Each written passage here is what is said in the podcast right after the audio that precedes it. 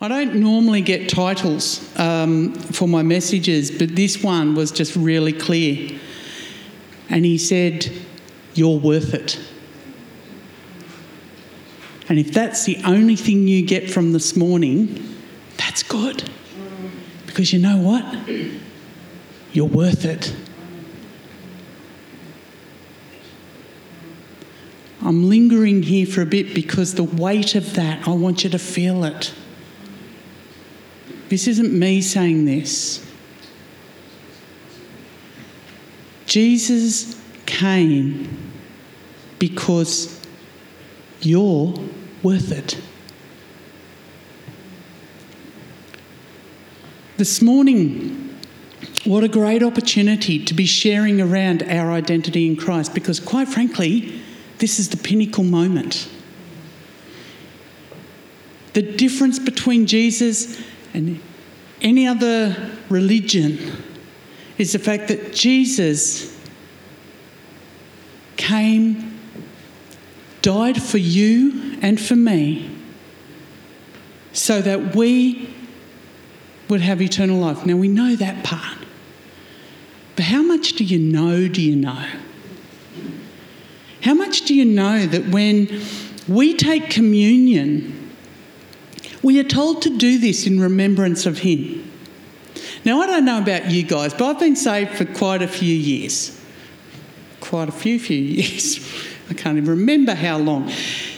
So there's been quite a few communions where I've just gone, Ugh. okay, yep, done that bit, tick.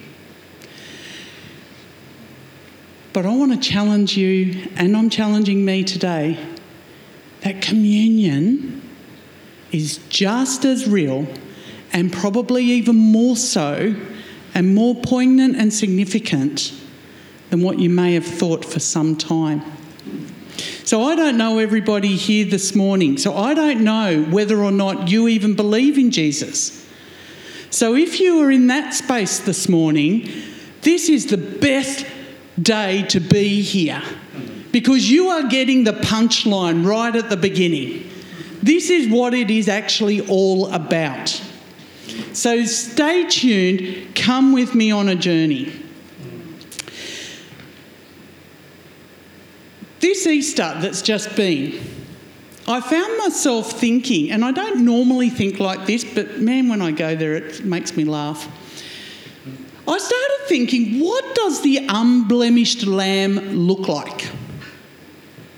Because, you know, if you've been around church um, circles for a while, you'll know in the Old Testament that they said that you had to bring a sacrifice. It had to be an unblemished lamb, or an unblemished cow, or an unblemished dove, or an unblemished goat, or whatever.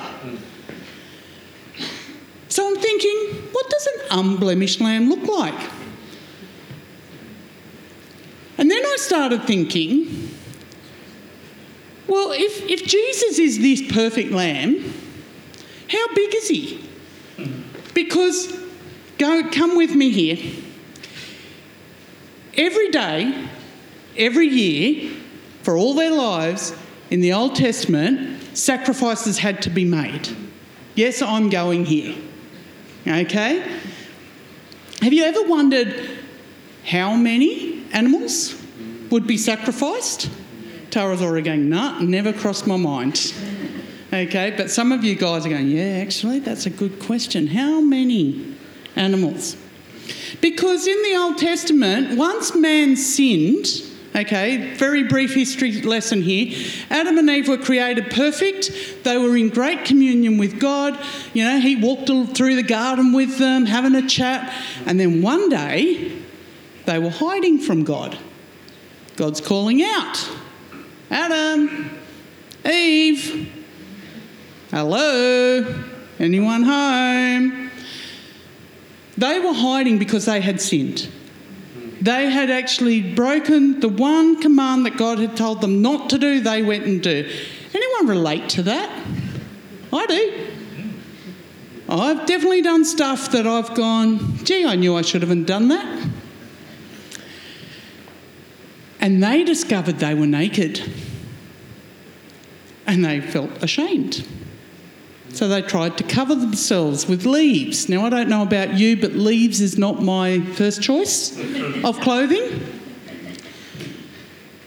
And so God killed an animal, shed blood, in order to cover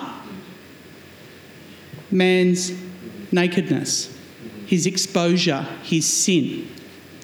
And actually, this was something I, I, must confess I'm a week ahead of you guys in the identity course. Ever thought about the fact that God clothed man with the sin sacrifice?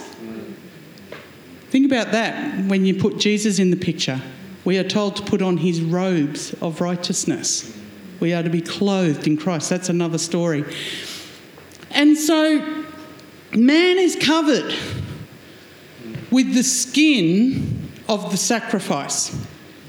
And thus, ever since then, that was the way man has been trying to get back to God, trying to reconcile a relationship with God. And who knows, it didn't last.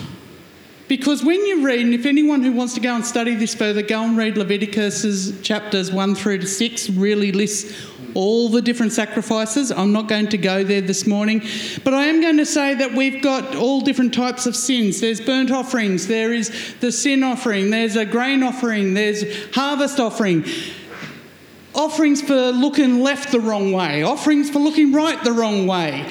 You know, whatever it is that has separated us from God, there was a plan in the Old Testament that said if you kill two doves or slaughter this sheep or do this or do that, you would be okay with God for about mm, a year maximum. You won't find that quoted in that way, but it's the gist of what happens with the sacrifices. Just um, a little aside, Kirsten, if you could put the slide up for the atonement definition. I like to have a bit of an idea of what these words mean because they can get a bit out there for me. So, just a good old Britannica, not even a religious dictionary. Just says it's a process by which people remove obstacles to their reconciliation with God.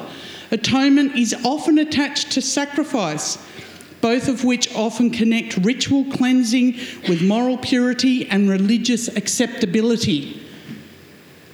In Leviticus 17:11, it says, "For the life of the body is in the blood. I have given you the blood on the altar to purify you, making you right with the Lord. It is the blood given in exchange for a life." That makes purification possible. We're getting the picture. In order for man to be reconciled to God, blood has to be shed. Yeah? You're all with me? And so, like I said, we're burnt offerings, peace offerings, grain offerings, sin offerings, etc. Couldn't help myself, did a Google search. Good old Google. Different websites estimated somewhere between 600 and 1500 animals sacrificed a day. 600 to 1500. Just picture that for a moment. Anyone from the country? Anyone been to a sheep sales yard or something like that and you've just seen hundreds and hundreds of sheep or cattle or whatever? Noisy? Smelly? fly blown. Really pleasant places, actually. Um, can you imagine that every single day? Not to mention the whole fact that there was the need for the high priest. I'm looking at Jason here, he's our senior pastor. He actually, his whole life would actually be spent on behalf of the congregation killing those animals, sacrificing. He had to do it all the right way. There was rules and rituals around it. Uh, and for a man who started off as a vegetarian, this would be a real challenge for him. and having to do that just so you and I mm. would have an opportunity to come and meet God. Are you feeling the weight of what the sacrifice involved. Are you with me this morning? In John 19:30, there's no uh, scripture for this one, Kirsten. In John 19, uh, verse 30, Jesus is on the cross and he says, It is finished. It is finished. In reading some of the commentaries and stuff on it, they're saying that phrase, it is finished, meant it has been paid in full. You don't have to do anything more. It is paid in full. This is the part that gets to me because this is the part where I know personally I've taken this for granted or I've completely underestimated the value of that statement. It is finished. We're going to take a moment and read through Hebrews chapter uh, 10, verses from 1 to 18. I do want to read it all because I just think this is, this is the answer. The old system under the law of Moses was only a shadow, a dim preview of the good things to come, not the good things themselves. So even Moses, the whole Levitical law, it was only a dim shadow. It could only last maximum 12 months. The sacrifices under that system were repeated again and again, year after year, but they were never able to provide perfect cleansing for those who came to worship. There was no such thing as an unblemished lamb. There really wasn't. They thought there were, but there wasn't. If they could have provided perfect cleansing, the sacrifices would have stopped. For the worshippers would have been purified once for all time, and their feelings of guilt would have disappeared. One interesting way of measuring it, your feelings of guilt will have disappeared.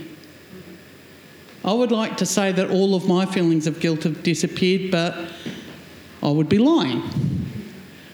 I do stuff wrong. I feel guilty. But there's an answer, and we'll come to that. But instead, those sacrifices actually reminded them of their sins year after year. For it is not possible for the blood of bulls and goats to take away sins. That is why, when Christ came into the world, he said to God, You did not want animal sacrifices or sin offerings, but you have given me a body to offer.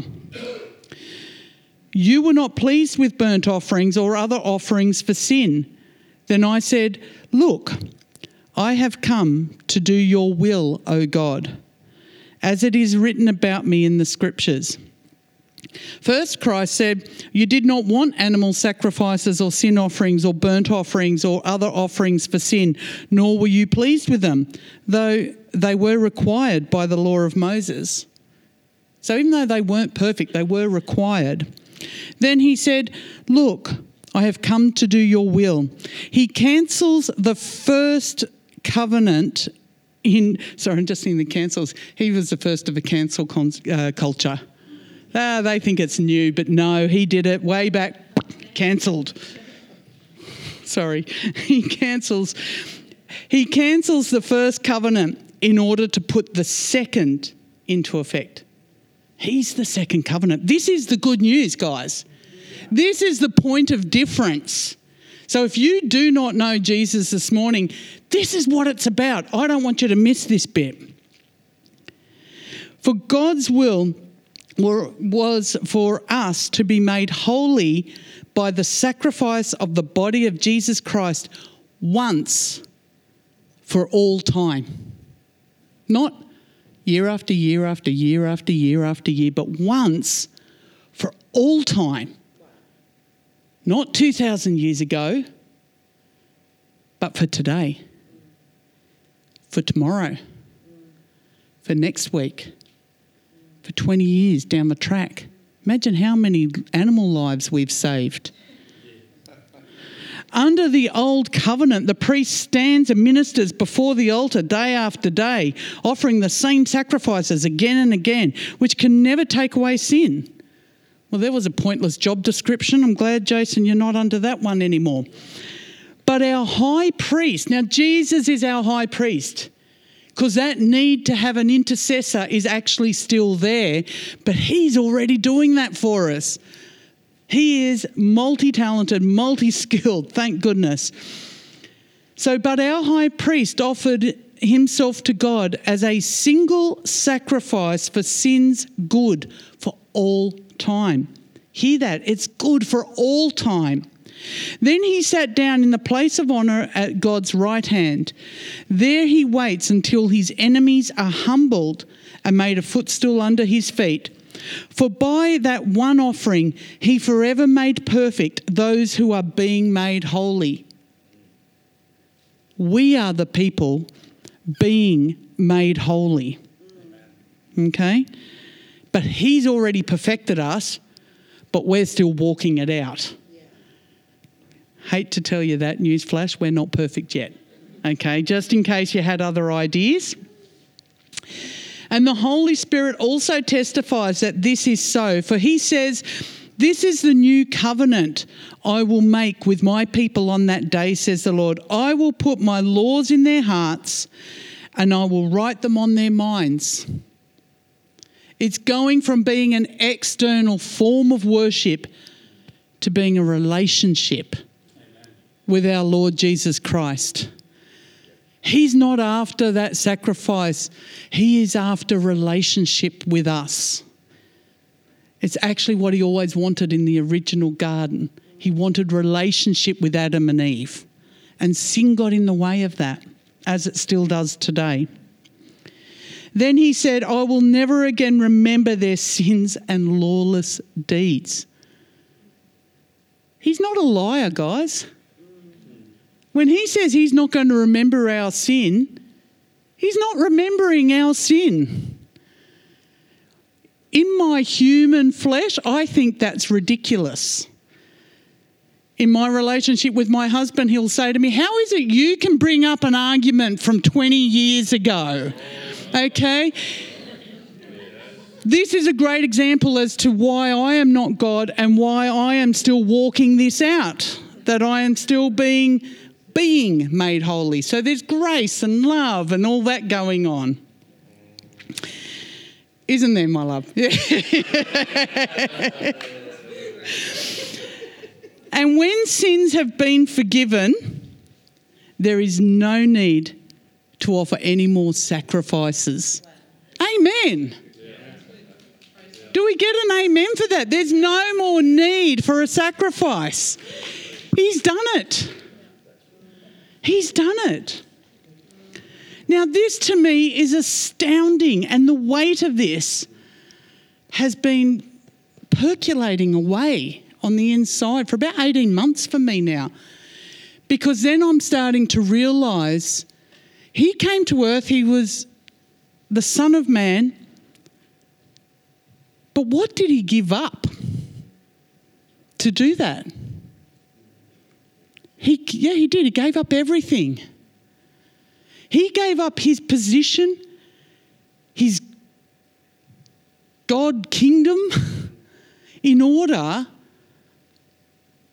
to pay the price because he and the father and that they must have been looking down going this ain't working all these sheep are bleating and the people are still sinning this isn't good enough and the father goes i've got a plan the son goes, oh, okay.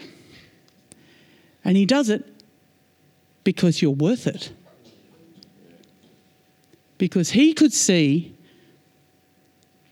down the track of eternity to 2023 on the whatever date it is today, 7th of um, May, and he's saying, You're worth it. You're worth it. Yeah, you're worth it too, Pam. Okay, you're not missing out. You don't have to shove your hand up. Okay? because the thing is, is God knows each and every one of us. Yeah, you too, good. So I'm going to come back to one of my original statements, which was when I take communion, how come sometimes it's just a ritual for me? And I'm going to just suggest there's a couple of areas that we might be struggling with today. These are not definitive, and this might not be you, but keep your heart open because if the Holy Spirit is just going, oh, ping, that might be me, then we're going to have an opportunity this morning to come forward and take communion.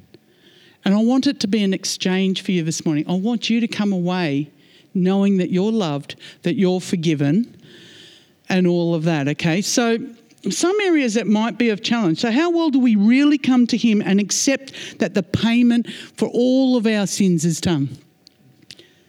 So, you've got the picture now. He is the unblemished lamb. He's huge. He's died. It's paid. So, how many people have ever gone to lunch and the, the bill's been paid and you go up and you try and pay it again? Go on, own up if you've ever done that. One has. One person has. And what happened when, when you found out it was paid? Okay. Right. So did you did you pay it a second time? Okay. Your debt this morning has been paid. So when you take communion this morning and you remember this, take it on board and thank him for the payment. If you approach the altar with the, actually, I don't really believe that, then you're trying to pay for a second time. Go out to the back of Jamberoo and get yourself a sheep and bring it in. I'm sure Jason will tell you the gospel message again because I'm sure he doesn't want to slaughter it. yeah, and there's laws against it now as well, yeah. So, do we really believe that He has settled all? So, some of the things that might be a, a stumbling block, the obvious one to me is sin. Okay? And the classic story for that is the woman caught in adultery in John 8 1 to 11. There's no more scriptures, okay? Um, you know, that's pretty obvious. We know that adultery isn't right. She's caught in sin. But we also know that Jesus says, He who is without sin casts the first stone. And then one by one, all the men accusing her walk away because guess what? Every one of them has sinned. The only person left standing was Jesus. He's the unblemished lamb. And then he does a remarkable sin and, uh, thing and says, Your sins are forgiven. Go and sin no more. So he speaks hope into this lady's life. He forgives her. He doesn't let her off the hook. He doesn't say, Yes, sweet, go and do what you like. He says, Come on, get your life in order. We've got a chance here.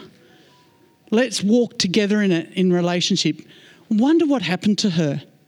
What an incredible thing to ask God in, in years to come. So we've got, you know, sin might be an area. You might have an area at the moment in your life that you just need to confess before the Lord this morning. This is a real place to do that. Receive His forgiveness because He's paid for it. You've just got to receive it and say, Thank you. You could be like Elijah, who uh, is described in 1 Kings, uh, the story goes 1 Kings uh, 19, 3 to 7, where he's just had this incredible moment where he and God are like this. He has destroyed these the Baal worshippers, the devils, and all of that, destroyed those idols. Next day, this evil woman, the wicked witch of the West, goes, I'm going to kill him because he's taken down all my idols. And he's afraid and he runs away. You ever had those mountaintop moments? And you and think, you and God, man, we're like this. And then you find, yeah, maybe not as brave as I thought I was. And you do the bolt. Well, even in that place, the scripture says that the angel of the Lord, who knows if that's another name for Jesus? that the angel of the Lord went to Elijah and instead of going, What are you doing over here? You know, sod. Yesterday you were, you and me were like this. Instead, he said, Okay, I'm going to feed you and let you rest. I'm going to look after you. And he did. And Elijah did. He rested. Then Elijah wakes up again and comes back again and goes, No, come on, keep resting. Because the journey I've got ahead for you, you're going to need more strength. So he gets rested again. And then when he comes back, he goes, Come on, we've got more stuff to tell you. He didn't give up on Elijah. In fact, he went on to commission him further and gave him a strategy. That's incredible. So, if you've had an area that you are finding needs to be revisited and you just need the Lord to nurture you this morning, do business with Him. Do business with Him in, in a moment. I like this one. This one's a very short one 1 Samuel 10 22 to 23. If I said King Saul, most of you are going to think he's the bad king. First king of Israel, bad king. He didn't start off bad. And it's just really funny because I was thinking of the, uh, you know, King Charles coronation yesterday. Just amazing how he's still submitting to the same scriptures that we do. Very even leveling field, I thought. But Saul is about to be cor- you know, crowned king, the very first king of Israel. And everyone has turned up and they're going, Where's Saul? Samuel's like, Samuel's the prophet. He, he's like the Archbishop of Canterbury. He's about to crown him, publicly com- affirm him in his role, and the king ain't there. And God says to Samuel, this is in a paraphrasing, he's hiding, hiding under the stage around there. So they go and get him. Come on. You're actually called for this. Okay? If you've got a call on your heart, there's something on the inside of you that God is asking you to do, and you might be afraid about it. Okay? The Lord sees you. We know in Psalm 139 we can't hide from God. Okay? So better to go with him in the journey. All right? Surrender your fear to him. And the last one I'm just going to mention is Gideon in the in the Judges 6 from 11 to 24. You can read it again. You know, Gideon is asked to be a judge. This was the days before the kings. And um, Gideon was an average bloke. And again, the angel of the Lord, Jesus is saying to him, I want you to come up and do this and that. I want you to lead. He's like, Who, me? Are you kidding? Don't you know I'm in a very lowly family line and I'm just average Joe? And he's like, Yeah, you. I'm calling you. This is around self esteem. You might have a very low self esteem. But the Lord isn't asking you to do something He's not going to walk with you in. So I'm going to invite you up now to come and take communion. Now, as we do that, I just want to remember, uh, just remind you of what Pastor Jason shared in Psalm 40, verse 1. I won't look it up for time's sake, but he was talking about the cry of your heart, that God hears the cry of your heart. And so this morning, as I've been sharing, if there has been something that the Holy Spirit is just touching on your life, then I invite you to receive from the perfect Lamb what you're needing this morning. Lay it down as you come before it, just say, This is between you and God. This has got nothing to do with us, okay, guys? So if you're a visitor and you sort of think, I don't know if I take communion or not, this isn't about C3 Church Shellharbour. This is about you and Jesus. If you personally do not know Jesus at all and you want to meet him, you are still welcome to come and partake in this because this is, we're talking about our identity in Christ. It begins with this. Otherwise, we're just another religious group hanging out. Bunch of great people. Don't mind hanging out with you guys. But I want something that's going to change my life. That's Jesus. And so this morning, if you don't know,